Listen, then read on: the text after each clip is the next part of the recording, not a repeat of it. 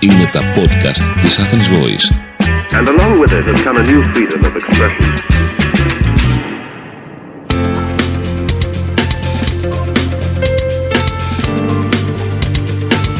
marketingconsultant.gr Μάρκετινγκ για μικρές ή μεσαίες επιχειρήσεις και ελεύθερους επαγγελματίες.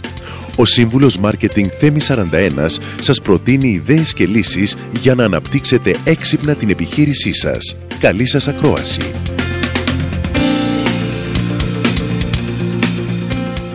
Γεια χαρά σε όλους.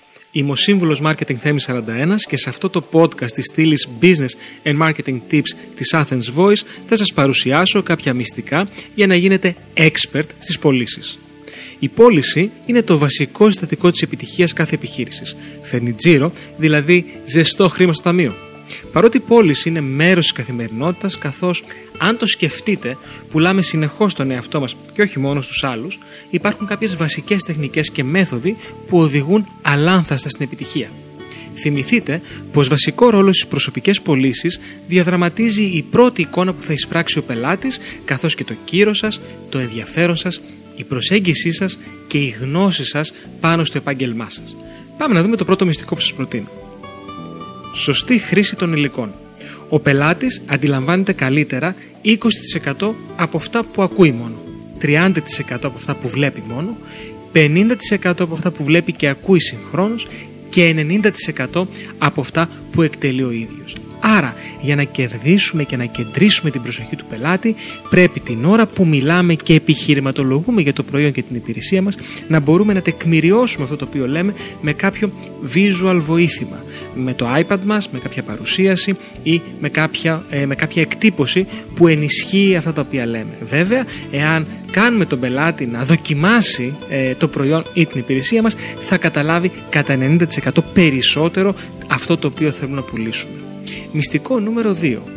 Θέστε τις σωστές ερωτήσεις που βεβαίως οδηγούν και στις σωστές απαντήσεις. Έτσι, οθούν τον πελάτη στο να μιλήσει, να εκφραστεί και να σας πει όλα όσα σκέφτεται. Όσο μιλάει ο πελάτης, τόσο περισσότερα πράγματα θα γνωρίζετε για να μπορέσετε να επιχειρηματολογήσετε υπέρ του προϊόντος ή της υπηρεσίας που πουλάτε. Μυστικό νούμερο 3 πρέπει να μάθετε πώς να διαχειρίζετε σωστά τις αντιρρήσεις. Η πώληση είναι συνυφασμένη με τις αντιρρήσεις. Η δουλειά μας είναι να προσπαθήσουμε να τις αντικρούσουμε. Και ναι, γίνεται. Φροντίστε μόνο να καταλάβετε 100% ποια είναι η αντίρρηση και εστιάστε σε αυτήν. Πολλές φορές είναι καλυμμένη. Μυστικό νούμερο 4. Πάντα να προτείνετε δύο ή τρεις λύσεις στους πελάτες σας, που τους ταιριάζουν φυσικά. Αυτό τους δίνει την ψευδέστηση ότι εκείνοι αποφασίζουν, άρα έχουν το πάνω χέρι είναι ένα mind game κυριαρχίας. Πέμπτο μυστικό. Μην παρουσιάζετε λύσεις πριν ακούσετε τα πάντα. Η ενεργητική ακρόαση είναι το πιο σημαντικό μέρος σε μια πώληση. Οι περισσότεροι άνθρωποι έχουν ανεπτυγμένη την ακοή τους ως μέρος των αισθήσεών τους. Όμως την ενεργητική ακρόαση επιλέγουμε να την ασκήσουμε.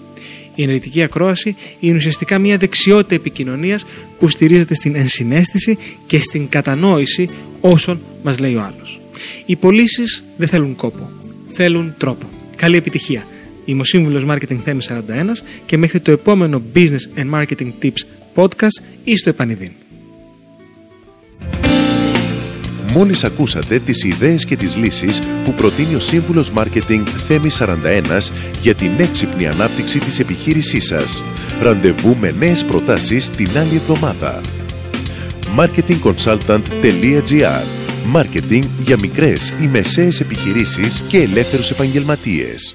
Το podcast αυτό δεν περιέχει συγκεκριμένες συμβουλές για επενδύσεις ή σίγουρο κέρδος. Σκοπός του podcast είναι η γνωριμία των ακροατών με τις βασικές αρχές μάρκετινγκ και επιχειρηματικότητας μιας μικρής επιχείρησης. Κάθε επιχείρηση είναι διαφορετική και χρειάζεται εξατομικευμένη προσέγγιση γι' αυτό και ενδείκνεται η συμβουλή ειδικών. Ήταν ένα podcast από την Athens Voice. Μπορείτε να ακούσετε τα podcast της Athens Voice στο athensvoice.gr και στο Spotify, στο Apple Podcast και το Google Play Music.